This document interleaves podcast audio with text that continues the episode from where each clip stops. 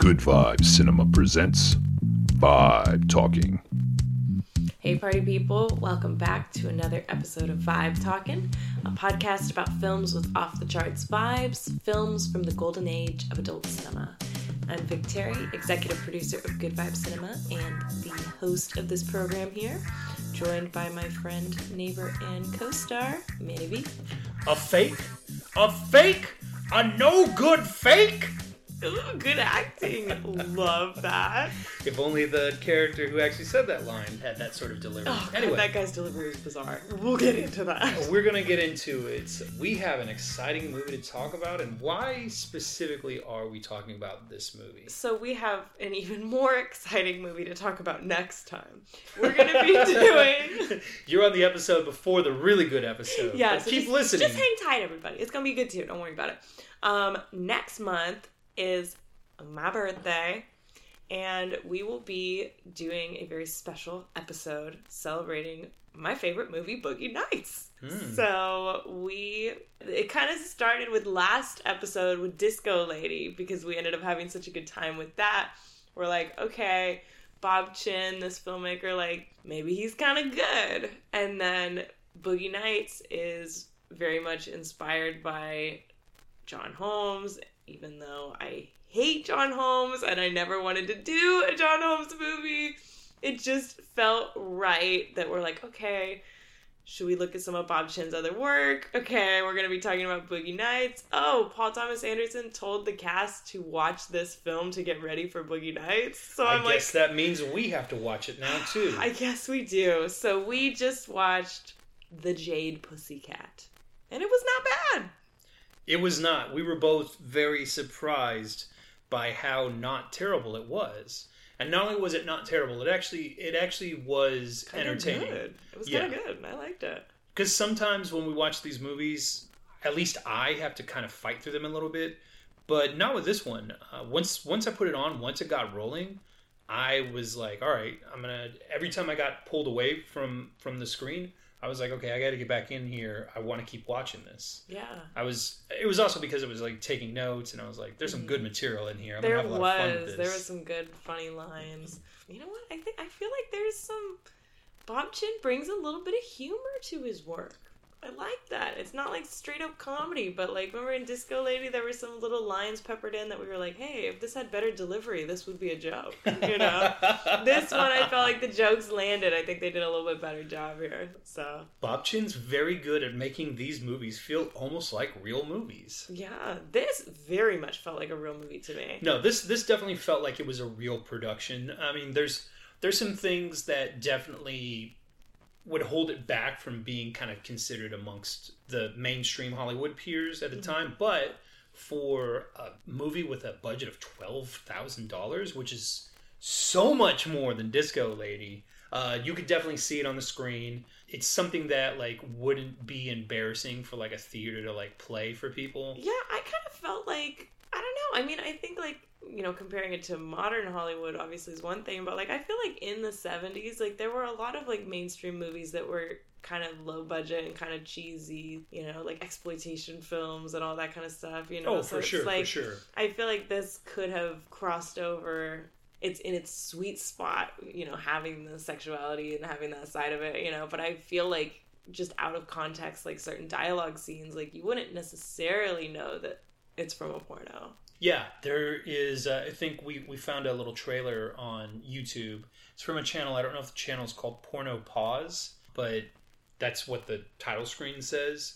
And the scenes that they play, you could definitely be like, "Oh, what movie or TV show is this from?" And then it's just like, "Oh, it's from the Jade Pussycat." Oh, the Jade Pussycat is that some kind of like detective movie that I never heard of? I don't know, like The French Connection or something like that. And it's like, I mean, it's a detective movie, but they fuck. That's how. But yeah, detective movies should like when you're when you're making the comparison to like exploitation films from that era yeah this doesn't feel like bob chinn just went out and like got members of the crew and like their family members to play roles in this they have legit actors not everybody's a great actor but like you have georgina spelvin who she's, always great. yeah hands down no question about that and as i was saying before john holmes he acquits himself well Uh, I could definitely see John Holmes, if things went a little differently for him, being a very solid character actor during the 70s and 80s. He's by no means great. He doesn't have like charisma that like jumps off the screen. Certainly not the way that like you know our, our boys John Leslie and uh, Harry Reams, and even the way that Georgina Spelvin, not necessarily in this movie, but like in most of the other things that she's done. You know, he doesn't have charisma oozing out of the screen like that, but he's definitely not some like you don't you don't just stop paying attention during his scenes. Like, yeah, that's what Bob Chinn said, like when he was describing John Holmes' performance, because he was kind of commenting on like people, people being harsh critics of like porn acting and stuff, and he's like, hey, so like, yeah, no shit, these people aren't like professional actors, and some of them are pretty solid, you know. And he was Yeah. saying with John Holmes like that he had like a certain kind of confidence when he was on screen, and he he was like captivating enough. I guess I would agree with that. I think that he because I've seen parts of things with him and I've seen two of his other films and they just feel like phoning it in. And maybe that was at a point in his career when he was phoning it in, you know? yeah, But I think that he just really doesn't have a lot of range. All he can do is play kind of like I don't the know, like a detective yeah, character. like a cocky douchebag kind of character. Which you know, like sure he's like typecast, whatever, and like John Leslie like does that sort of a part a lot too. But I feel like when John Leslie does it, there's something about him where it's like, damn, this guy's a dick, but like I still kind of like him, you know. yeah, Whereas like John Holmes, it's like he just feels like a dick to me. Like I just don't fucking like him. Well, and that was like the comparison that we're making too, because longtime listeners will know this. First time listeners will be surprised to know that we've. This is not the first detective movie that we've talked about. Previously, we talked about a little movie called Dixie Ray Hollywood Star, Great movie. which is a, a period film noir detective story set in 1940s Hollywood. And John Leslie is the lead in that, and that was directed by Anthony Spinelli. We loved the movie, but we definitely are painfully aware of all the flaws of the movie. Go back and listen to the episode. We make a lot of criticisms of it. You know, so the comparison I made was if you switch the parts, if you put John Holmes in Dixie Ray, you put John Leslie in uh, Jade Pussycat, does it elevate either movie? And I think that you would get at least as good a performance with John Leslie in this role of, of Johnny Wad, but I don't think John Holmes is capable of doing the things that John Leslie does as um, Nick Papadopoulos. totally agree. John Holmes could not have handled that role. But if you had if you had Bob Chinn directing Dixie Ray, I don't know, maybe maybe the sex scenes like play a lot better in that movie. Like maybe there's a lot better balance between the sex and story because that's another thing longtime listeners will recognize is I'm the guy who talks about you know ridiculous terms like diegetic sex scenes and like the balance of sex and story. Really like that's kind of the heart of like what we talk about on this podcast. But for me, I feel like I want my sex scenes to not feel completely gratuitous. Mm-hmm. When I'm watching these, I want it to feel like it's an extension of the story. It's an extension of the arc that the characters are going through. And this movie, it doesn't perfectly nail it, but I think it hits that balance the best of any of the movies that we've watched. I agree. I think it's pretty good with that. I think also just in terms of like structure, the scenarios that lead to sex scenes feel a little more natural than some of these other films. Um, and I think too, like just runtime wise, you know, the amount of sex that is on screen versus the amount of like narrative scenes feels pretty even, you know? Yeah, that's another thing too, and I think there's a huge credit to Bob Chinn and also whoever edited the movie.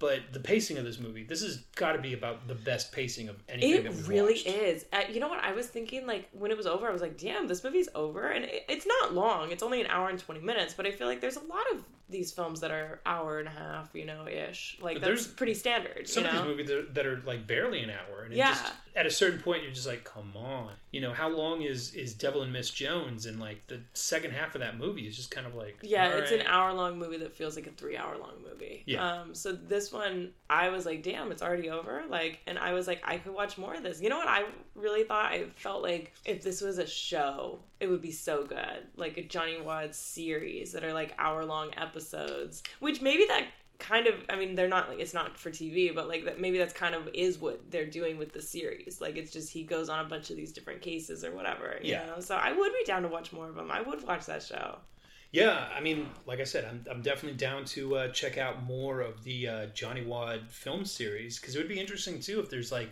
recurring characters and like crossover Yeah. storylines or yeah anything, or I'm if it's just completely episodic with the stories.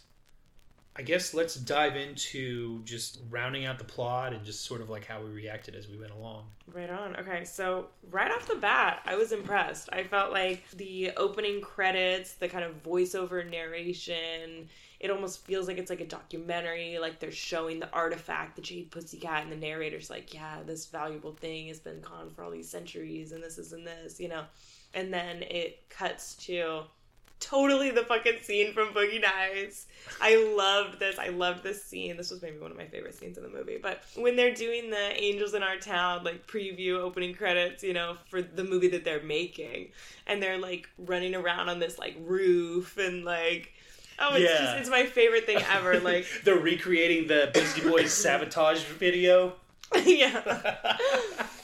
Oh, I love I love that so much. Like if you guys haven't watched Boogie Nights, obviously watch it. But if you're not gonna watch it, Well, watch you have to watch it because we're going to talk about it next. Well, they're gonna You- listen. We're gonna to spoil us. the fucking movie if they're you don't go and watch it, and then you hear us talk about it, and you're like, "Man, this sounds like an awesome fucking movie." But now I know everything that fucking happens. That's on you, pal. That's not our fault. I know this you movie's messed been up. out long enough. It's time to watch it. But yeah, Yeah. if anything, watch that. We're not going to give a spoiler alert. Just expect it. Just go watch the goddamn movie. Yeah. After you finish listening to this, watch the movie. Pause then this, listen to that episode. Go watch Boogie Nights. Three hours later, come back to this podcast.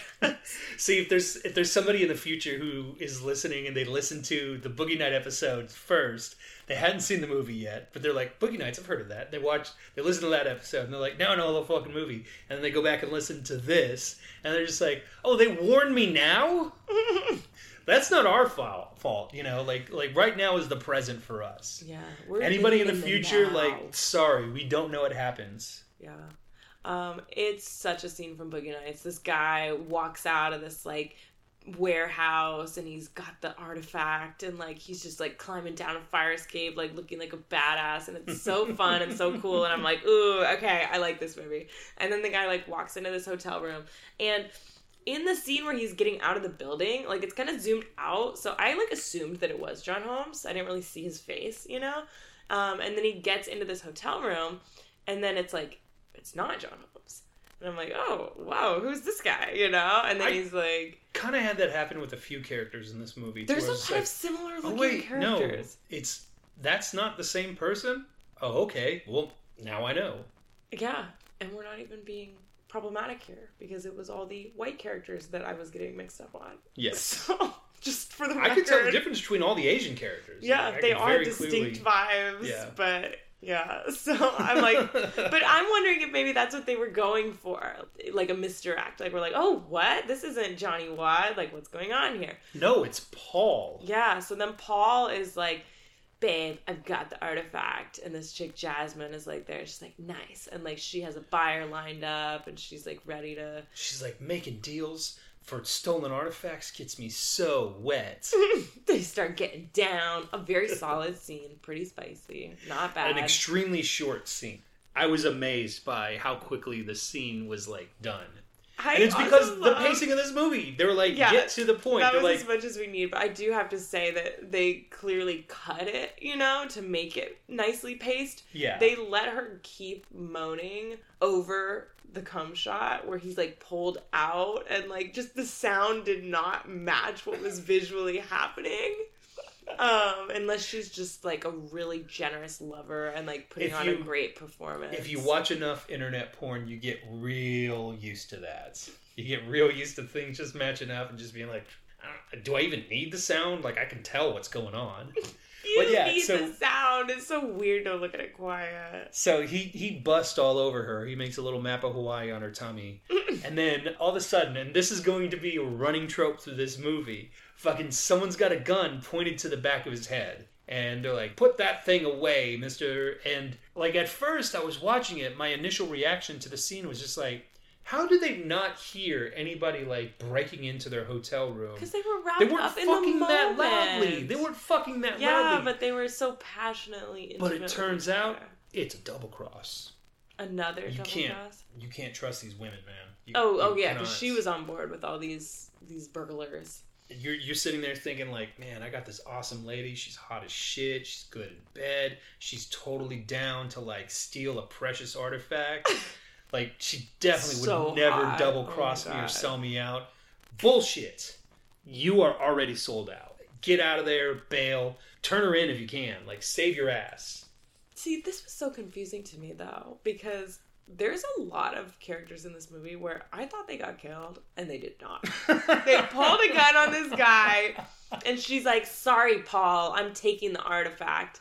And But also, we need you to off." get dressed and come with us. Yeah, I was like, I thought, I don't know, did it show him walk off with them? Because No. I thought, like, it cut to the next scene. I just assumed that he got killed and they just did it off screen. Well, and she says specifically to him, like, sorry, Paul, guess you're not going to make that flight after all. Which, that's exactly how she says it. She says it exactly like that. And I was just like, That sounds like give this bitch an. Oscar. Like, Yeah, you know, that was a good line. she's, she's EGOT, you know, material. But yeah, so she says that, which would lead you to believe that dude's getting ice. Like, they're tossing him into the bay. Um, But instead, they were just like, all right, Paul, go fuck off, but don't take the flight, all right? Like, just go do something else. Like, just kill some time. Like, I, No, I they're like- I don't understand this. They're like, hey, Paul, we need you to fucking do inventory in our uh, warehouse back here. No bathroom breaks. Like, you're, there's a coffee can in the corner. There's a bunch of stolen artifacts. But they're like, it's it's. Bob Chinn being like, we got to get to the point. We got to get Yeah. to the point. Moving on, We, nobody we have to a shit about introduce Johnny Wad. Like ten Oh, minutes have gone God, by. and the introduction to Johnny Wad was so good. It's like a tight shot Dick on his first. face. Oh my god, amazing. Actually, I think they were very tasteful with the dick reveal. I actually was surprised that they didn't just immediately whip it out. yeah, We get him on the they phone. didn't have him literally like Indiana Jones whip his dick at the camera. Dude, you know what? Like, okay, I The I Jade Pussycat in 3D. the audience is like ducking it's an when he interactive, whips his penis at him. interactive experience. Wow, I really thought the penis was gonna hit me right in the face. Oh, it didn't? Damn, okay, that's fine, I guess. Good thing my mom was there to protect me. Stop. she jumped up and tried to block it with her ass. Dude, okay, real quick, let's just talk about the dong because, like, I feel like it wasn't until the end of the movie, spoiler, he's getting blown, but I was like, that was the point when I was like, wow, that thing is fucking gnarly. At the beginning, I was like, okay, it's big, like, right on. And then when he would bang, I don't know, like, I mean, I'm not, like, okay, I'm not like, oh, it wasn't that big. Like, I know it, like, okay, I know it is, but, like, I don't know. Look, it's a big dick. Like, Right, but, like, is I my dick that like- big? No, it's not. I was just like, okay, it's like above average, like it's big, but maybe then like two of my dicks would be bigger, but the thing that got me shook at the end though was how like solid it was, the width and such. yeah. That was fucking gnarly. I mean, he's right there with uh, dude from Bijou for like the biggest dicks we've See, seen. I felt like. And I don't know actual statistics wise if anyone wants to fact check this for me, but the guy in Bijou, I was like, damn, this guy's packing heat. But like- the guy in Bijou is also like a lot thinner than John Holmes. Like John Mhm. Holmes is a thin guy, but so like, like proportionally it felt bigger. he's he's still like a thicker dude than the guy from Bijou. The guy from Bijou is just like fucking all limbs and fucking giant dick. Yeah. So like he just comes out. Damn, dude! Like, how do you fucking stay balanced to that thing? anyway, go back and listen to our episode on Bijou. We make a lot Yeah, of big Bijou dick jokes good. on that. You guys should definitely watch that too. But yeah, John really. Holmes, big solid dick, Yes, and they tastefully playing a it. private dick. Yes, perfect. The role he was born to play. I mean, sometimes being typecast, it's a beautiful. thing. That's not a bad type. If that's gonna be your type, it's not a bad type. But there's a little bit of subversion of my expectations because he's getting blown by this attractive blonde woman. And then you see this woman come climbing up the stairs. Wait, wait, wait! You missed the reveal. They start on his face, and he's like, "I'm so busy right now. I can't come to this meeting. I'm literally interviewing a secretary. They're like, right now? Yeah, right now. And then they like zoom down and he's getting blown. It was great. I thought it was very funny. I liked it. And of course, it was the '70s, so they understood that like, oh, he's interviewing a secretary. Like, That wasn't even a porn thing. That was just the way it yeah, was back it was just then. the way audiences watching it now. They're like, damn, that's fucked up. That is like workplace harassment. Like that's exploitation. Back then, people were just like, yeah, like how else do you get a job as a woman? You know, you're this hardworking woman out in the, you know, trying to make your way in the world. That's just what you do. You whip out your resume and it's like special skills. Gnarly head. Gnarly head. Well, I'm gonna need to see an example of your work. Can you just call my references? It's hilarious too because like he gets interrupted. So the woman comes walking up the stairs and knocks on the door, and he's just like, "Oh god damn it!" I wonder if that's like a running theme in the Johnny Wad movies. Like that's how they always introduce him as he's getting blown Oh, by good. whoever his new secretary is going to be. That and he be always good. gets interrupted. Oh, okay. So this chick comes up, and this was a great moment. The fucking look between these two women. Like, I was like, ooh, there's drama here. Because, like, obviously the secretary, there's the vibe happening, you know.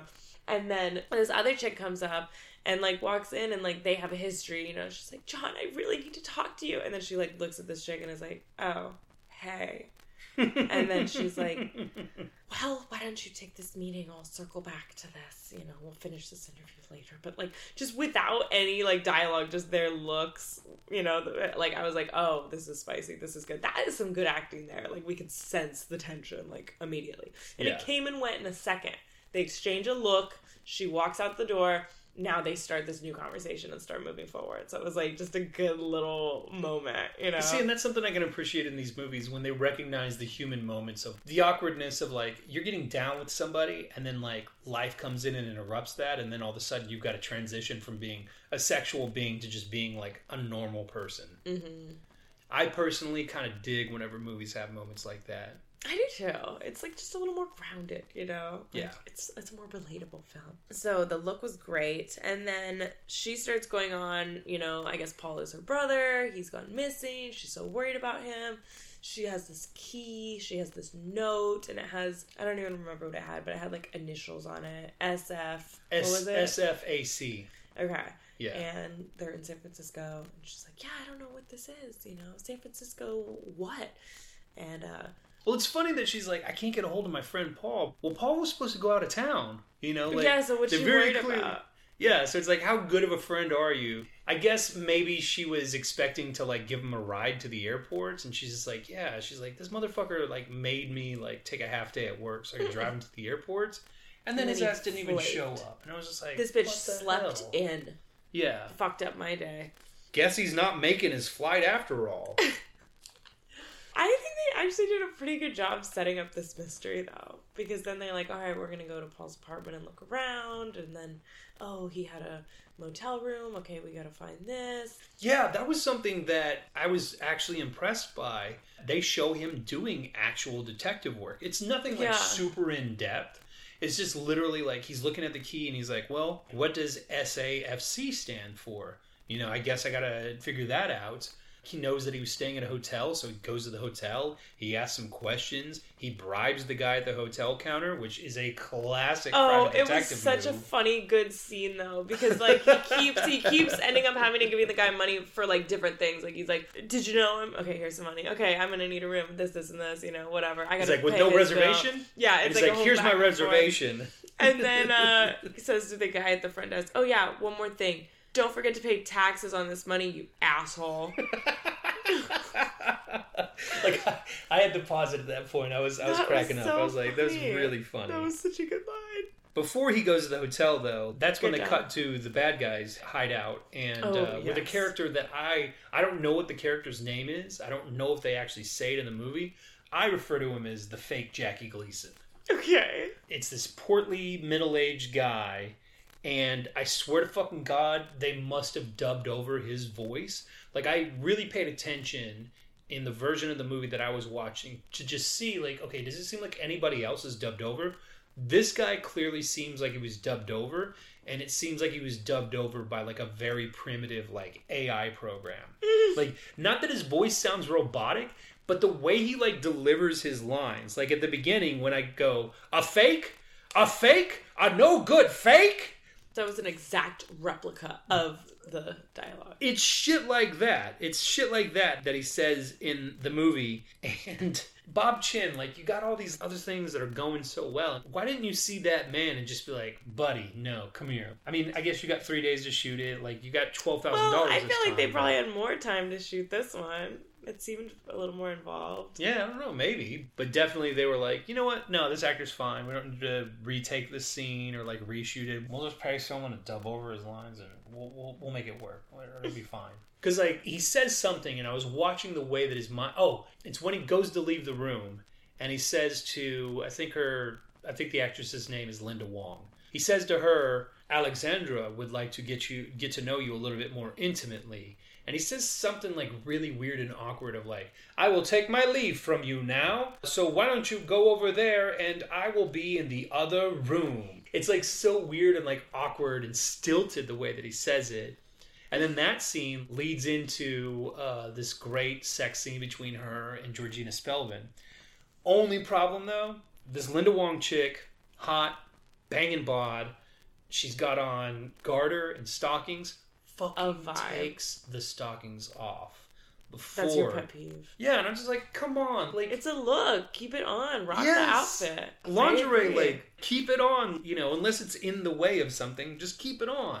I completely agree with that. As we've said in our previous episodes, being naked is not as sexy as being partially clothed. That is one of our official, unofficial taglines. It's so true, though. But what did you think about the sex scene between Georgina Spelvin and Linda Wong? I honestly thought it was okay. I kind of thought every sex scene in this movie was just okay. I'm like, all right, we got two hot people and they're getting down. I dig it, you know. But nothing in this movie felt super passionate to me. That is definitely a criticism that could be leveled at this movie is that the sex scenes are very performative. Yeah. You know, there's not anything to where you feel like, man, those actors like were totally into each other. Although I feel like this scene probably gets the closest Yeah. because once they really get going, Georgina Spelvin like starts manhandling this chick, and it was hilarious because I had to replay this part three times. There's a part to where she starts, you know, fingering her, and then she flips her over um, so that she's ass up. And when she does it, you hear her knees hit the floor, oh, God. and she goes from going, "Oh, oh, ow." I did not catch Yes. that. Oh my Go God. back and rewatch it because she's like, oh, oh, oh, ow! right when her knees hit the floor. Oh, that's funny. That's terrible. And then Georgina Spelvin starts fingering the fuck out of her. She's like, I'm going in both, and I'm just gonna fucking blast you until you fucking splooge all over the place. And she does. It was powerful. yeah. It was very powerful. It was pretty hot. But then the worst part about it was Your favorite actor peeking Yeah. his little head in. they made sure to show that like oh fake jackie gleason he knows what's going on he's got to peek in like a chubby little pervert and be like mm, one of these girls go up mm, look at that and they keep cutting back to his face and i was like dude He's making the funniest face. It's Yeah. so bizarre. It's like anti like masturbation like measures that they're putting in they're like we want you to be turned on but we don't want you to jack to this scene because when you do It's cut dude's to that face is guy. gonna pop up And it's yeah it's a gamble. You don't want to be wrapping up right as he's popping into frame. That's not the vibe at all. Fucking blowing your load right at the moment the guy shows up. It's like his face shows up and you're like, oh, oh, yeah. and you're trying to Oh, like catch Oh, it. You're Oh, like- You try to catch it and like wiggle it back in. Save yourself like a couple, like another 40 seconds. your body has this automatic response like- where like the second it notices his face yeah your dick just goes completely back inside your body you're just holding the loose skin of the outside of your penis you're like ah! it's, Oh, it's like some fucking david cronenberg body horror shit Ew, I hate that. I do not want to see that. No, thank you. Oh my god. i didn't want to see his face but anyway yeah it's mostly hot So that guy's getting played too. So that was the twist here that we have yet another double cross. So Jasmine has double crossed Peter, but Peter double crossed. Well, that was a Paul. little. Oh, okay. Yeah, okay. You're missing up you're you're mixing up your apostles. Am I thinking of Bijou? Is there Peter and Bijou? I don't know if there's a P. I don't know that anybody had names in Bijou. Okay. There was the construction worker, and then there was like dudes one through six that he fucks. Okay. and, and then there was the, the gross ticket counter. Oh yeah, she was gross. Okay, my mistake. So And, and the crazy fur coat lady that gets hit by the Loved crazy. her. the real star of that movie. Okay, so Paul, I was unclear, and I don't know if they wanted us to be unclear because it's like we're figuring out the mystery along with the characters. But originally, it's like, okay, Jasmine fucked him over. She took the artifact. She killed him, or I guess just let him go, as, as we come to find out. no, they take him captive Where was he at? In the bad guy's warehouse. When did they show that? When they showed that they were holding him captive in the bad guy's warehouse, and you're like, "Oh, that's where Paul is." All right, I, I thought, guess he didn't. Make I thought flight. he got away and then they found him again later. or No, for some it reason- it did not make sense to me. It's because the movie realized that they needed to bring him back because he obviously like brought a fake because he knew he couldn't trust this bitch. But she thought it was real, right? She wasn't trying to double cross the other guy. She wasn't trying to fuck over the buyer. No, she wasn't trying to fuck over the buyer because like that's ultimately What, what they want. what Johnny Wad figures it. out. After Jasmine gets butt blasted by Alexandra, finger blasted, that's when Johnny Wad goes to the hotel. So he goes up into the room, and they, again, they have him doing more detective work. Because one of the things he asked the guy at the counter, yeah, my friend Paul was staying here. Did he leave anything behind? And the guy at the counter is like, yeah, he left this behind. So he has to bribe him for that. He goes into the room for whatever reason. When he's in the room, he empties out the contents of the package. And one of the things is he starts going through the contents of the packages and he's like, wait a minute, two toothbrushes? Somebody else is here in the room with him. And then this is hilarious. He's like, a Chinese toothbrush? It has all the like characters, you know, all the text on there. I want to know what it like a said. little dragon. Was it just like a brand name, or was it like an ancient proverb? No, you could tell because when you looked at it, it had a fortune written on there, and then it had lottery numbers underneath. Yeah, that was great. That was super funny. But while he's sitting in the room, then all of a sudden, another character who's not Jasmine, she shows up. I'm looking for Paul. This is his ex, who has a healthy vegetarian restaurant, which they This kept secretly bringing sponsored it up. They kept bringing By it an unnamed San Francisco vegetarian restaurant. it was so random. That's where they got ten of the twelve thousand dollars for this movie. even though they never say the name of the restaurant, And and like so or even go to the restaurant. she's like, "Hey, do you want to go to my restaurant?" And Johnny Wad's like, "Uh, no, I don't like healthy shit like that." And she's like, "Yeah, I don't really like it either, but it's pretty popular." And I'm like, "Is it though?" Maybe now, but like I feel like even ten years ago there weren't successful vegetarian restaurants. No, that's definitely one thing about like San Francisco. It was kind of at the forefront of a lot of things, a lot of trends that are now pretty commonplace. Okay. But yeah, like it was so weird that like she mentions in that scene, and then later on it gets brought up by a different character. Yeah, they're like, you know, that broad with the healthy vegetarian restaurant. she runs some kind of health food restaurant. I don't know what the fuck that is because it's 1977. but she comes in. That to me was like very obvious. Of like, pff, well, obviously they're gonna fuck now. Like, why wouldn't they fuck? They're in a room together. Hello. Yeah. And he's like, I might discover a clue inside your pussy. She's like, you should check. I don't know what's in there. It's been a minute. She's like, anything's better than running my shitty vegetarian restaurant I mean, successful. My successful vegetarian restaurant. that I hate, but is very successful. That's why I keep running it. But it threw me off because then it goes from I think they leave the hotel Mm-hmm. To go to her restaurant. I don't know. She's she's looking for Paul, and you know, of course, Johnny's been hired to try and track down Paul. So he's like, "Oh, this bitch can help me, and at the very least, I don't know, maybe we'll fuck." Mm-hmm. But then it Well, cuts wait, to they do fuck in Yeah. the hotel room, and Yes. then they decide to leave. yes, they're like, "Oh, we should go check out your vegetarian restaurant or something." Maybe Even though there." neither of them like to eat there, they're gonna go look at it anyway. But before we go, let's just bang real quick and get that out of the way. And she's like, bang sounds great. Isn't it something like they're sitting there and, and she's like, well, what should we do? And he's like, how about you kiss me? And she's like, all right, sounds great. Yeah, he was like, I got some ideas of what we could do, and she's like, Sounds like you got some good ideas. And that's how you know that this is this is a movie that is definitely made to satisfy the male gaze. Like this isn't something like uh, Sex World or Deep Throat or Devil and Miss Jones, even where it's like, hey, we want this to kind of appeal to you know couples, people of any gender. Wouldn't it be hot if just like you had to interview some bitch to be your secretary, but like she has to like blow you as part of the interview process, fellas? totally rad. Like, what if you're like investigating a case and like some broad comes in and is like nosing around and like gives you a bunch of expository dialogue that fills in a lot of the clues that you don't have. and then she's just like, well, now what else should I do? And you're like, I don't know. Why don't we fuck? You know, that's that's kind of the mentality of this movie, and it's sort of awesome until it isn't, which leads into the next scene. It's a woman laying in bed. Which this confused me because I thought it was the same chick. Yes, They look too. so similar. I Me thought too. she like left, and this confused me too because she's in like a bed, right? But she was at the restaurant. You have to kind of if you watch enough of these movies you have to kind of expect that like the continuity's not It's like a dream, you know, like when you're having a dream and you're like, yeah. So I had this dream. I was at the grocery store, but it was like my grandparents' house. Like, you know what I mean?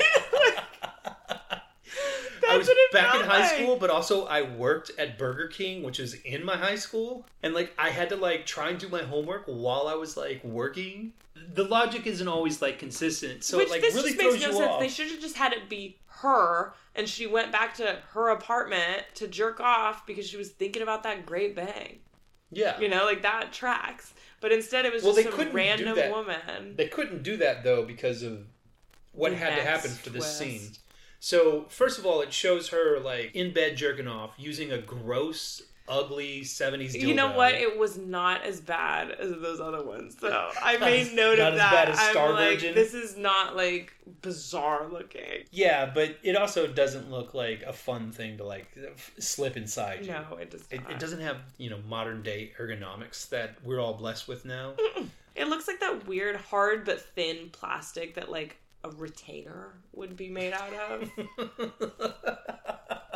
yeah, she's going to town on herself, and then all of a sudden, one of the Asian gangsters like bust in, and then that leads to the, I guess, obligatory like inevitable rape scene. Literally, there's one in every movie.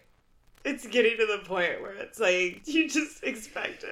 and Yeah. it's there. Well, and that's the thing is like we famously talk about how we don't want to talk about uh, Behind the Green Door just because that is a movie that is 100% about rape. Like it's just it's a rape movie. Um, it's a big rape fantasy, and For like an hour and a half. yeah, and like with these movies, like that was really part of the reason why I just wasn't interested in like watching these movies until you and I started talking about them because I was just like, yeah, no, a lot of them are just rape movies, but that hasn't necessarily been the case. There has been way more rape in these movies than I would prefer. I would prefer zero percent rape, and you know, this movie is like what, like five percent rape. Maybe less. Maybe like it's it's three. it's above the threshold that I want, but it's below like what the anticipated like worst case scenario threshold is. Like, I hate the one hundred percent behind the green door threshold. I hate that this is even a conversation we have to be having. Yeah, I don't want to excuse this because it's terrible to like have this like depicted in a movie, especially a movie that is like meant to like help guys jerk off to. Right. But two explanations for it. One, within the movie itself, it's meant to show that this is a bad guy and these are bad guys. The organization, they're bad people. They are not meant to be taken lightly because they just like, they'll see a woman and they're just like, I don't care that you're saying no. You're gonna, I'm gonna make you want it. So you're supposed to, as the viewer, watch that and be like, this is a bad guy doing a bad thing. And they don't play the scene out. It, it's a little bit like sudden, sometimes Sweet Susan, where they don't play the scene out where it's meant to be like hot. Now they don't discourage people getting turned on by it, but it's definitely a different vibe than all the other sex scenes in the movie. Mm-hmm. The other thing about it is you had a lot of this in the 70s and then especially in the 80s where you would have rape scenes and you had a lot of especially in the 80s a lot of Cannon movies a lot of action movies where they would shoehorn in a rape scene and it was done as a means to get nudity into the film It wasn't something that was necessary to the storyline or anything. It's kind of bizarre. Wait, like, but why would they? Why would that be relevant to an explicit film like this? Like they can have as much nudity and sex as they want, and they do Right. have it. You know, Right, but at the time, and I'm just speculating here, I can be completely fucking wrong because I have no idea what Bob Chinn or anybody else was thinking when they made this movie. But at the time, they didn't think of it as being that problematic because they're just like, no, there's plenty of other movies that are being made right now that will feature a brutal, graphic rape scene like this. I mean, because like a movie of the time was there was like I I spit on your grave. There was um, what's that movie? It's like something road where it's about like this couple getting like like the the wife gets raped and the guy gets like beat up by like these people that break into their vacation home or something. Oh, I know- Like there were there were movies like that. I think even Hills Have Eyes, the original. The the point is there the were other 70s movies. were a dark time. Yes, is there were- saying. yeah, there was a lot of exploitation cinema. There was a lot of boundaries being pushed, and like one of the things that would happen was that you'd have these movies that would have rape scenes in them. So it didn't stand out as like being that like stark, you know, to have a rape scene in there. Even though like you already have plenty of excuse to just show like sex and nudity in your movie as much as you fucking want to. But like as I was watching that, like instead of really paying attention to the rape scene, I was just kind of like, why would they do this? I actually had Why would they do another this? interpretation, which also feels problematic. Hear Go me out off. on this. So I didn't know that this is where the scene was going to be going, right? I just see that you know this dude walks in and she's jerking off, and like that could have easily gone in a different direction too. And I'm thinking to myself, like, because I think I, at some point we're gonna have to address, like, is this film racially problematic? Which, in my opinion, which obviously, like, my opinion doesn't hold that much weight, you know. But like, just my just my take watching it is, it's an Asian filmmaker making this film. So yes, they are definitely playing up a lot of like tropey mystical kind of crime family. Like they're they're playing up like certain like character types you know? I feel like in the hands of another filmmaker this could have been very offensive. Yeah, you know? definitely. i think to me it felt more like bob chinn is playing off of stereotypes trying to have fun with it you know? And like to me it felt we were you know mentioning like the other types of like exploitation films of the 70s it seemed like in that moment it was like everybody was kind of like taking their own culture and like playing it to an extreme you know what i mean Yeah. Also, the read I got on it too was that you know Bob Chinn was very aware how close this was to like other movies. Like the intro really gave me vibes of the Maltese Falcon. It's been a while since I've seen that, but I feel like the intro to this movie is almost you know exactly the same as the intro for the Maltese Falcon. okay. And like the the concept of the jade pussycat as like this valuable artifact that's like just kind of slipping from hand to hand to hand is also very similar to the plot of that and other movies. Mm-hmm. But i feel like he was like okay you know i'm making this series of, of stories that are based around they're like a modern day take on you know the the detective noir movies so a lot of the same tropes in those movies are in this movie, but things have been updated. And one of the updates that they made, because it's set in San Francisco, and San Francisco had a very booming Asian population with like Chinatown, in which that inevitably led to organized crime and, and street gangs and stuff. So I think that's where the Asian criminal element came into there. So I don't think it was so much of like a racial thing of just like these Asians out here causing No, you I, know, I like don't. I don't think Fox that's News sort of what was happening. You Yeah. know, but I mean more just like the personalities and the delivery and the mannerisms and costumes and you know all that kind of stuff. Like I didn't. I didn't think it was like yeah. too too much. Well, like here's the thing too. When they first introduced uh, Georgina Spelvin's character, for a second I was just like, is she doing a yellow voice? But then I realized, like, no, she's doing like a European accent. she was doing like a Russian kind of right ish. Uh, I think it was meant to be more like German, because like okay. later on when she meets up with Johnny Wad, I got all these. I, I forget the name Inga from Young Frankenstein. Oh, But okay. like, okay. I was like, all I want for her to say right now is like, "Would you like to take a roll in the hay? Roll, roll in the hay." Okay, yeah, tell me what you think about this controversial take, all right? I, you know, as I'm watching the scene and I'm like, all right, how how dark is this? Like before before we knew it was going in that direction. Um, I thought to myself, I'm like, hey, that's kind of cool that we're gonna be getting an Asian dude and a white woman. You know, I'm like, Yeah. this is like, I feel like not always what you see in films. That's cool that like this. Well, that's the angle that Bob Chinn brings to these movies. yeah, so I'm like, all right, this, you know, some representation, like different power dynamic, like I'm digging it, you know. Although And in Disco this- Lady, it, it had the very problematic line of, "Oh, it isn't true what they said about uh, Asians." They said that in this movie too. I'm like, Oh, yeah, what they the did. fuck? They did. But wait, but then, but then I was like, but then okay, hold on. So then I'm like, wait a second. This isn't gonna be just like a normal hot scene where they're showing like, yeah, like Asian dudes are hot too. Because I felt like the dude did look pretty hot. Like he had a cool outfit. He had like a vibe, you know. So I'm like, all right, Not this for a rapist. Well, I didn't know that he was at that point. All right. But then for it to take that turn, I'm like, what are they trying to say? That she wouldn't have been interested. You know what I mean? Like that. That's the only way we can see these two actors bang is like if there's a fucking. You Yeah, know what I- no, you get okay. what I'm saying? Saying it like that, I understand completely what you're saying. Maybe saying. that's not I what was see that. happening, but like it crossed my mind. Like I was like, what the fuck? You know? I think really though it's more from the angle of if we make an Asian lead in this movie, then we're not going to get as many people going to see it, and we're trying to fucking get those deep throat numbers. Right. Um, so we got to put this fucking white dude that everybody knows of in this movie with his big fat dick, and everyone's going to go see it. and We're going to make a ton of fucking money. So there's that problem. Like we still have those issues today. yeah. But as far as like having specifically one of the Asian bad guys, his sex scene is in a rape scene. I think that's more to impress upon you that like these are bad dudes as opposed to this is the only way we can depict an Asian man having sex with a white. I don't think it's that at all. Okay. Especially just knowing the director is Asian. Right. Perhaps some internalized issues. I don't, I don't know. I don't know. Either way, I'm just gonna say, rub me the wrong way. Bob Chinn is like the only way I can get with a white woman is No, No. do not make those No. accusations. Don't cancel Bob Chinn. Don't say that. theoretically. Oh my No, god. we have no idea. We don't. no, I don't know. We're just talking. We're just thinking about. We're shit, just you know. that's what this podcast is. It's just you and I talking a bunch of shit about movies that You with my favorite line ever.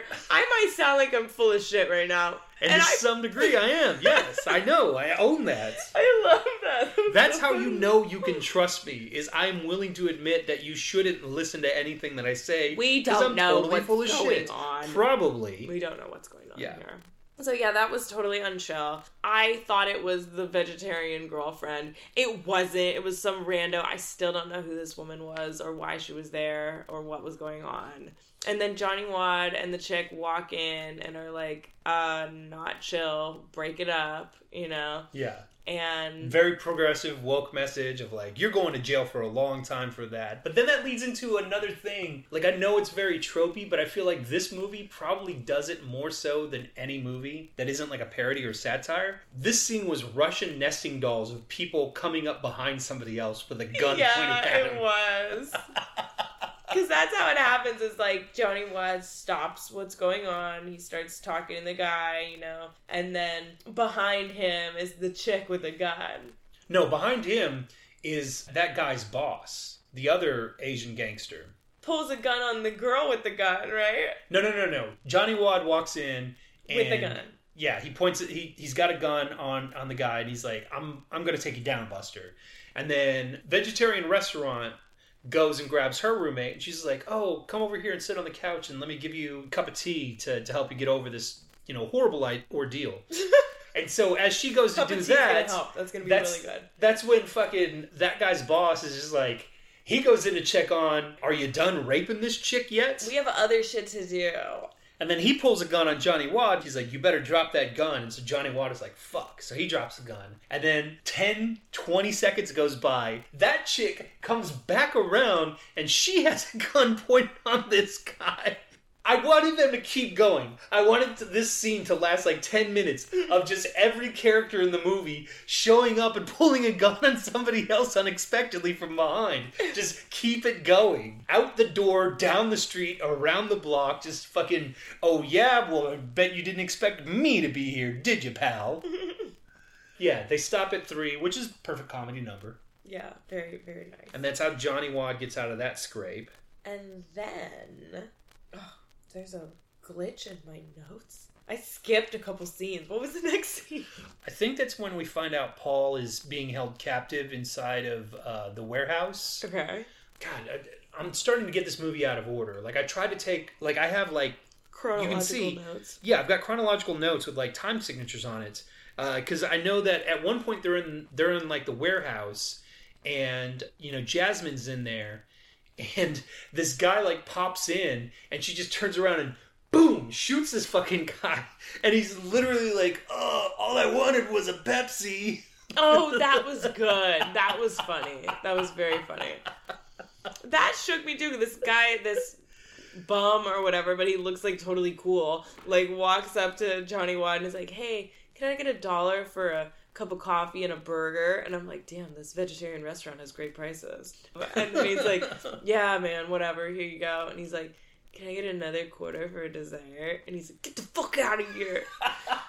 Yeah, and if he would have given him that quarter, that man would still be alive today. Damn. Johnny Wad killed that guy. he didn't pull the trigger, Pretty but it's much. his fault He he's may dead. as well have.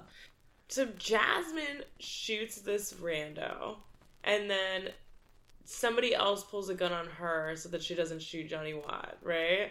Yeah, something like that. And then she's like, "Hey, we need to get this artifact back." So who? So Paul still has it, right? yeah, so by this But now point, Jasmine has it. by this point, she had turned it over to fake Jackie Gleason. Jackie Gleason was like, "Oh, it's a fake," Mm-hmm. you know. And unlike our dude in Disco Lady, he actually successfully smashes it on the floor. and then she, fuck. I'm trying to figure out how did the Jade I- Pussycat get back into the mix. Earlier today, I felt like I had this movie like I so literally well watched this movie two hours ago, and I'm already losing track of things. But I think they like bust Jasmine, and then Johnny Wad has a conversation with the lady who originally hired him to find Paul, Uh huh. and that's when she's like, "Oh, F- FSAC, that's like the San Francisco Athletic Club. Paul Oh, talked about it That's all the what. time." No, that's this. Okay, actually, this was great. That's what the secretary said. Yeah, that's right. So, okay, hold on. I think we need to backtrack. So they find Paul. Johnny Wad has the key, and the Jade Pussycat I think by this point Paul's dead because they drugged him up, and I think he Okay. died. So Jasmine then is like, "Oh, okay." So she's like, "Hey, you have the key, but I have the buyer. Like, should we collab?" I think is what happened. Yeah, And he was like, "Sure." And then he like bailed, and then just like blew her off. I guess which because he didn't kill her or they don't they don't bang at any point, do they? No, which I that was thought they were going too. to. I thought they were going to too. That totally threw me off. Yeah, I feel like they should have. it's a subversion, man. Like. It was. Rian Johnson, Paul Chinn, like fucking, they know how to subvert your expectations. He's just like, I've banged enough in this movie. I don't need this. I'm not impressed. So then he goes back to his secretary and he's like, and this was so funny. She's like, dang, I can't believe you solved this case in one day. And because they found, I guess he found Paul. Was that was solving the case? Yeah. You saved, solved this case in one day, and I thought that was so funny because I'm like, damn, the case is already solved. This movie's already almost over. Like I was like, it's all just lining up just right, you know. Mm-hmm. And then he says like, almost solved it. I still got to figure out what these initials are. And she just knows that from just her own life or whatever.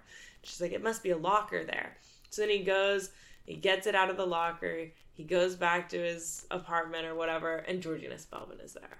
yeah, That's that's how we get to the next part. That's what's going on.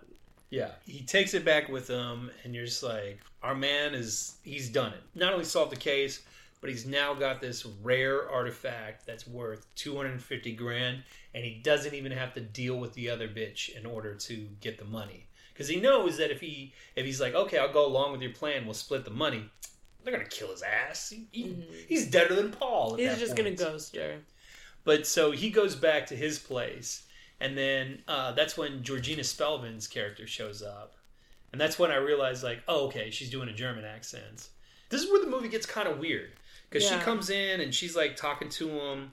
She's like, she's like, so let me talk to you for a moment, and they like sit down on the couch together and everything. And she's like, I've heard a great deal about you, and then it cuts to her hand like slowly sliding across his pants, and I'm like they missed such a great opportunity to have just like a big dick pun right there. Like that's what the movie fucking needed. Yeah, She's like, she's like, I've heard a lot about you. That there's quite a lot, like something like that. Yeah. I, I don't know. I didn't write. There was not fucking enough dick in this movie. Yeah. Shockingly. movie. not enough puns either. Agreed. Totally Um, agreed. but so she starts feeling him up and everything, and you're like, okay, she's gonna seduce him and figure out a way to like take the jade pussycat from him. Mm-hmm. Inevitably, it leads into a sex scene, and that's where the movie fucking kind of goes off the rails. Because then all of a sudden, it's like in Clockwork Orange, there's a sex scene where like they speed up the footage and they play like I forget, it's a famous piece of music. But it's like like like it's some shit you'd hear in Looney Tunes, and they do the same thing in this, where like it's them like struggling to like take off their clothes, And get the get the mattress out of the fold out Yeah. couch and stuff. And I was like, what if you just didn't do this and just cut to her dress dropping off on the floor? And of course, she's wearing nylons. Fuck that. Take those off. You know. Ridiculous. Any viewers that are into that, fuck off. Yeah, you know what? I was very offended. I liked Took it that personally. sequence. I thought it was funny, but it did feel so out of place in this movie. I would have rather seen it in something else. Like it felt like something that would be in Star Virgin. Yeah, like we literally Like, have like watched people get murdered and killed and raped, and then all of a sudden it's just like, here's a fun little scene for you guys. Isn't it wacky? it was like, so weird. what are you so doing? Random. But but yeah, so they they bang on this couch, and then it was a pretty good bang because like Johnny Wad passes out. He's like tough day of like solving cases and banging broads. He passes out. She gets up, goes for a uh, post-coital smoke, grabs the ashtray. I didn't catch this the first time. She grabs the ashtray and then she like turns over to him and she's like she's like where's the matches? And he's like oh they're right over here. Bonk, knocks him the fuck out. And like the first time I watched it, I was like, she just did a James Bond judo chop and he's out. That would be good. That would have been better. They should have done that. They make it a point to where when they cut back to him afterward, he has to say like, "Oh man, she used the ashtray to knock me out."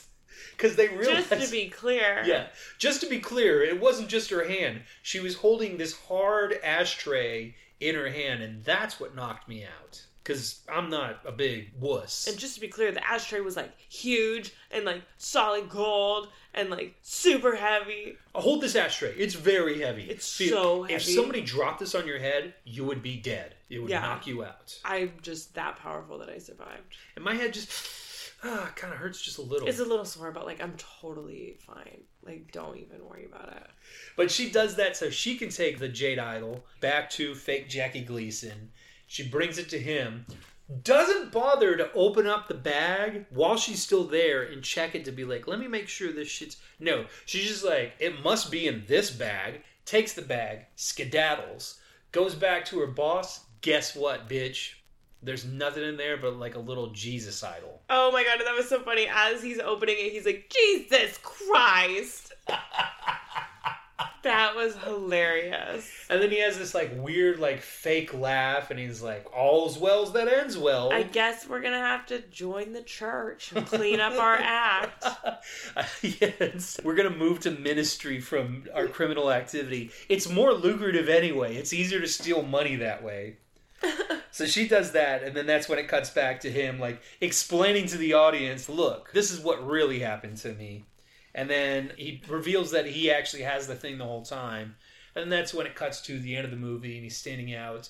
I don't think it's the, it's not the Golden Gate Bridge. I think it's the Oakland Bay Bridge. This I actually really like because one, I gotta just say, like grainy shit film like that looks so pretty. Outdoor natural light, it looks beautiful. So just the shot looked fantastic. And he's like, you know, when you look at this thing, it's like think of all the people that died for this stupid artifact. No item, no matter how valuable, is worth a human life. I might as well just throw this into the bay. But I am just a human life myself, and it is pretty valuable. So I think I'm gonna have to see what this thing is all about. And then he like walks off. Yeah. It was good. It was a good movie. Yeah, no, it wraps up like pretty well. I thought it was kind of neat that they tried to have like a somewhat uh, grounded message to it. Why are we all killing each other to steal this shit? Just for money? Man, that's wrong. But now that I got this shit, though, like I'm gonna fucking try and bank on it. Keeping it real. Yeah, He's a complex character. yeah. So that was the the whole movie, and for me, the thing that I kind of thought about this by the end of it is this is such a perfect movie for anybody who's into that sort of 70s earth tone grime aesthetic Mm-hmm. like this like the way that you said it's it's yeah. just that that last shot of the film you know if you're if you're kind of like looking for something that's a little bit outside the norm that kind of like touches on those things go on on youtube and search for the jade pussycat. Try and find that that one video that i was talking about porno pause because you'll be able to like watch the clips they have in there. There's no nudity of course and you'll get a good sense of like is this a movie i'd be into? I think just from that you'd be like yay or nay Yeah. you know, and we already said pretty much everything we wanted to say about John Holmes. Well, oh, we didn't say is- anything about John Holmes though. Oh well, about Do his we performance get in the into movie. it? I don't know. I feel like we should maybe like save most of the hot takes for our next episode when we talk about the character that was the inspiration for Dirk Diggler. No, because I'm gonna have four hours of shit to say just about the movie Boogie Nights All right. itself. Well, before you get into that, I just want to say, what did you think about the music in this movie? Oh, I thought it was good. It felt very cinematic. Nothing like stuck in my head, you know? Like if you asked me to like identify a song right now and you played like four like kind of similar songs, I wouldn't be able to tell you which one was from this movie. I felt like it was really good background music. I did too. It's definitely something to where if I'm writing or like working on some art or like just cleaning my place and you put this on on Spotify or Pandora or something, I would not skip it. Like I would definitely Yeah, listen They were all this. like solid songs. Yeah. And- and- Altogether, I think I think that was just another aspect of like how this is this was a pretty solid movie. hmm You know, I, I have no idea. I don't know if, if I can find out real quickly how much this might have grossed. Oh, here's a good quote. Paul Thomas Anderson said, This is like Hitchcock doing a porno. Pretty high fucking praise. Yeah. Which I don't know if I agree with that, but okay. Yeah, I have no idea like how much this movie ended up making. Like, I think it definitely made its money back and then some. Mhm. Uh, because what they made like another three or four Johnny. It's really There's hard. a lot of them. Yeah. It's really hard to track like the chronological order of the Johnny Wad films because we've kind of searched around to like find out like which is first. I think they went from like seventy one to like eighty three or four or something. Oh wow. Yeah, if you're looking for films from this time period, this is definitely one to check out. Yeah. And then maybe you'll watch it and like us, like want to check out the other uh, movies. Although that being said, there is the one rape scene, so you know be prepared for that. And then also there are things about John Holmes that are problematic. Dude, John Holmes is literally the most problematic person ever. And I didn't even know. I literally, I feel like I just have like a fucking sense for people because I just was like, ugh, I don't like this guy. I just saw him in a movie and I was like, I don't like his vibe. And then I like looked him up and I was like, what the fuck? Yeah, he's freaking horrible. He was just a hot mess. He was a pathological liar. A lot of people talk about that. Like Rhonda Jo Petty was talking about that in her interview. Like just like little shit. Yeah, I grew up with horses, and like John told me that he grew up on a farm, and like he just didn't. That just didn't happen. Oh, yeah. you know. And then the, you know the interviewer was like, "Do you think he was trying to like bond with you?" Or she's like, "I don't know. I never thought of that, but like maybe." he just had all these fake stories. Like he told some people that he went to medical school, he dropped out of high school, you know, like he would just make a lot of shit up and was just kind of weird. He has this wife and they're like running an apartment complex and then he starts grooming this like 15 year old girl Ugh. And gets her like hooked on drugs. His addiction gets out of control. He owes a bunch of money to people, so he's like pimping her out. He gets AIDS because he's just doing a lot of drugs and making a lot of reckless choices. And then he owes all these people money. And so then he gets wrapped up with this gang. He's like living at their like home base they're like, "Oh, you're friends with this like drug dealer. Like, do you think you could hook us up?" So he goes to this guy's house, draws up like a map of where he keeps all his valuables, leaves the door unlocked so that he can get robbed, and then there's just like this massacre that happens at the fucking house. Which is that that once the firecracker scene from Yeah. Boogie Nights. Yeah. Um, and this is like, Probably the best fucking scene in that whole fucking movie. it is a good scene. So tense. and it's such a good movie. Yeah. But it's fucking crazy. And so like Look look it Thomas called, Jane in that scene. it's called the Wonderland Murders, and it's Yeah. like a whole thing. And I guess there's like a movie straight up about that too. A bunch of people got fucking killed because John Holmes was like a hot mess. Also, just a creep, and like his wife knew about his teenage girlfriend and just was trying to be like motherly to her, which is just like fucking disgusting Mm. and weird. He, after this murder fucking crazy situation, he like bails and just fucks off to Florida with this kid then he like comes back and like they try to like arrest him but like they can't like get him on anything he goes and tries to get back into films and he has aids and he doesn't tell anybody and he killed a bunch of fucking people Okay, yeah, that right there. he knew he had it and then chose not to tell anyone because he wanted to make money so he could keep getting loaded he's a piece of shit Yeah, that's unforgivable. There's a story of a guy that was in a band in like Dallas in the early 2000s, and he did shit like that. He had AIDS, and he just went around spreading it around. Like I think he got like 30 other people infected. oh my god Yeah, at that point in time, like there was nothing you could do about it. And like it was super fucking gnarly. yeah. And he ended up dying from it. And he died when he was like 42 years old. Well, I mean, And- he's a victim of his own poor choices. Yeah. But Just unfortunately, like he made a, he victimized a lot of other people. So I knew some of those things, but I'm glad you didn't tell me all those things before I watched this movie because then it would have really. But yeah, and like I want us to talk It about would- the movie yeah. and like, you know, we don't try to have too heavy a vibe on here. Yeah. Even though a lot of these movies are like really fun, like if you started looking into some of this shit, like there's a lot of gnarly shit going on, you know? I don't know. It's just interesting that there was all this expression that exploded for about a good 12 years, and then everything had to fucking get shoved into the back of our closets and grimy little VHS cases. And we're just now getting to the point to where it's just like, yeah, you know what? Like, sex work is real work, and people shouldn't be shamed for that. and It shouldn't be criminalized. Yeah. Yeah. Well, maybe we're going back in that direction again. I feel think like we shit are. keeps just shifting, you know? I definitely think we are, and I think this podcast is just one small part of that overall march toward progress. Damn. sorry, sorry to take uh, you know what, was, what was it was mostly a twist, lighthearted just like in Jade yeah, Pussycat. Like there was a lot of twist in that movie. There was a twist in this podcast. There was, Well, I will just say, and that's the sort of thing you're going to get if you listen to this podcast on a regular basis and tell all your friends about it. and leave reviews. Okay, Yes. that's like a whole thing. I didn't even think of that. I didn't even ask for that, but now I am asking for that because I guess it's going to be very, very helpful for us. And also, like, I am just genuinely curious about what people think because I'm a, a narcissist who wants. I want you to be talking about me.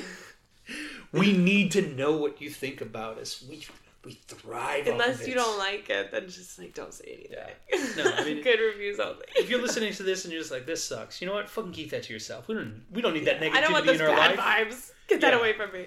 Yeah, this is good Uh, vibes only. Yeah, we we just had to get all that other stuff out because I don't want to be talking about that during the Boogie Nights episode. Boogie Nights, we're gonna talk about my own emotional turmoil because I very heavily relate to this film. So we're gonna talk about um, how Boogie Nights is the hero's journey and how I wrote a paper about that. We're gonna talk about how at different points of my life I've been every character in Boogie Nights. Um, and then I am now shifting into a new character from Boogie Nights. So this is I'm at a turning point in my own life. I was Burt Reynolds. Oh, Now I think it's shifting again. the producer who goes to jail. No, stop! Absolutely not. No, uh, the cute blonde chick who gets shacked up and has a kid but is still in the party pad. Yeah. That's me. Okay. I was going to be very surprised if you're like, yeah, I'm Don Cheadle trying to open up my own record store, but no one wants to give me a loan. I'm Don Cheadle's wife, and we are gonna get a loan, and we're Yeah. gonna be crushing it. You guys are going to crush. But it But I'm also. I'm not gonna stop being Burt Reynolds. Like that's still gonna be there. But No, I've got I've got an interesting reveal about Boogie Nights that I'm not sure if I've told you. What? Yeah. Are you saving it? For... I'm saving it for the episode. Oh my god! Okay. So hopefully I'll remember to say it when we actually do sit down and record. write it down. Which I don't know. Possibly we might record uh, the episode out in the middle of the desert. oh my god. We could. I could bring all of the stuff to do it there. It could actually be sick. We'll have to see. Maybe you'll hear some some crickets and coyotes Oh and the wilderness God. out in the background. Because we are. Uh, that we- would be a vibe. That would be such a vibe. Okay, maybe we should do that. We should at least record something out there. Yeah. We definitely should. Okay. Because we're going to Joshua Tree next month. In Plug time. Wait, this month? I don't know what month it is. When is this coming out? uh, yeah, no. When this comes out, we will. I think we'll already be in Joshua Joshua Tree that week.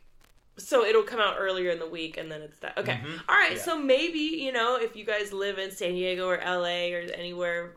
We're in Joshua Tree, even perhaps, you know, Palm Springs, Big Bear. I don't know where you guys are at. But if you're somewhere in the vicinity of Joshua Tree, May 19th through 21st, it's Friday, Saturday, Sunday, is the High Desert Fringe Festival. And I'm going to be there. And we're going to be doing our play, Desperate to Be Seen, Horrified of Being Known, A Ghost Story, which is a heavily Tennessee Williams inspired play. so come see that. Um, if any of this resonated, and all of my issues are expressed in that play, so come learn some more about me. and it's a Uh, fantastic play. I've had the fortune of like seeing it multiple times and like seeing it almost from its inception. But it's a fantastic play. It gets better every single time I, get, I watch you guys do it. I think there's no way they can top it this time, and then you do. well, now you're gonna get to hear it with the audio yeah, because Manny made us yeah. an intro for it. I'm a part of the play. Yeah, so you're in the play. and Yeah. You're gonna get to hear that. Um, it's really awesome.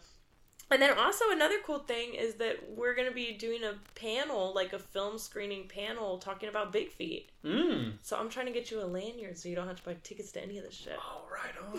So- Shit. It's Perks, gonna be perks, cool. perks. Yeah, it's gonna be very cool.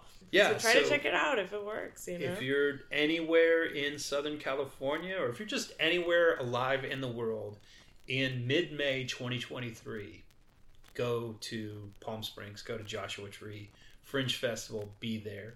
And in September, we're going to New York. So we'll have more details about that later. But like East Coast peeps can come come out and see Yeah. it too. And also in September, that's when we're going to be doing my birthday episode um, for a fantastic movie called Orgazmo. Ooh. It is not a porno, but it's a movie about porno. So if you have any idea what that is, hopefully you're very excited for it. If you have no idea what it is, Matt Stone, Trey Parker made a movie called Orgazmo in the uh, late 90s, and it fucking rules. It's one of my favorite goddamn movies of all time, and I love the shit out of it, and we are going to talk about it right here on this podcast. Ah, so much good stuff coming. Hell But- yeah. So wait, let's say I'm just some regular person uh, who is hearing this podcast for maybe the first or second time, and I'm like, hmm, you know, these guys seem kind of interesting, and I want to learn more about them. Where can I go to learn more about us? All right, we are in a lot of spots. So if you're talking about just like the podcast itself, we're on Spotify, we're on Apple, we're on RSS is our home base. Yes. So we're on a lot of different podcast platforms. If you want to know more about us and our work and see cool pictures of of our photo shoots and you know the play and all the other stuff that's going on in the film, like you're gonna want to go mostly on Instagram. We have a lot of stuff on Instagram. So there's two Instagrams. There's Good Vibe Cinema and Vibe Talkin. Also, we have a YouTube, Good Vibe Cinema. We have a Vibe Talkin Twitter. No, not really. I mean, it We're exists, kind of phasing it out. but I mean, Twitter is like, it's more of a shit show than it's ever been. It's Yeah. just a fucking so Twitter's maybe now. not as poppin'. I- uh, we might as well get a fucking account on Parler, the state of the city. I don't of, even of Twitter. know what that is, so maybe we should, maybe we shouldn't. We have a Good Vibe Cinema TikTok, but there's really not a lot on there. Like, I'll just say straight up, like, yes, we're on other platforms, but like Instagram is where we're like active. So that's where you guys probably want to go. And if you're an intrepid listener with uh, with a lot of free time and you're very good at social media, and maybe you just like us a lot and you want to give us a little hand with so, with our social media, please reach out. That would actually You be can awesome. reach us at vibetalkin at gmail.com. Let us know. Like you can just send us suggestions. Um, you can send us feedback or whatever you may have. Or if you have a killer phone sex script that you'd like to hear the two of us read, do a dramatic reading of, please, vibetalkin at gmail.com. Vibe talk in, no G. Yeah, But there's yeah. never a G. The, the only G is in Gmail, so don't get it confused. Yeah. And then there's Yeah. also Good Vibe Cinema. You can always reach out to Good Vibe Cinema Yeah. and like send some ideas, some script. If you want to collab, you know. If you want to, you know, financially support anything that uh, Vic's trying to do, like, you know, please do that. We do have a Venmo, Good Vibe Cinema Venmo. Oh, and that goes to everything. I mean, that goes to the play, that goes to like costumes and props and stuff for our photos for the podcast, you know, like just any of that kind of stuff. running a production company not as cheap as you might think. It actually No, costs money. Very bougie. Yeah. like you hear about all these like big bucks movie studios. This is not it. This is a very like mom and pop Manny and Vic kind of thing. You know, Manny, Vic, Michael, whoever Verdell, whoever else is involved. Lots of cool So, peeps. Yeah. I'm doing my taxes tomorrow, so we'll see how that goes. Support independent artists. I'm about to write off all the phones that we used in coming soon. eventually, like without your support, eventually, like Disney is gonna fucking own everything. They already own The Simpsons and Star Wars. Like, you know, please, folks, we need your support. I'm gonna go all PBS on you right now. NPR listener supported. Bernie Sanders, once again, I'm asking for your financial support. I wish we had some cool uh, vibe talkin tote bags to send you, but cool. we we are talking about merch. So if that's anything that anybody would be interested in, uh, again, you know, vibe talkin at gmail.com. No yeah, G. we have pins and stickers right now, and literally, if you just ask for them, we'll just send it to you, just Yeah. for free. Like, just if you reach out, if you say that you want them, I got you. And here's here's another thing that I'll throw out there because I don't uh, expect anybody is still listening to this point or that anything will really come of it. But if you would ever be interested in having us host a live screening of a movie, you can hit us up, and if it's at all feasible, we'll definitely consider it. Yes, we'll come to your house. We'll bring snacks. Who knows?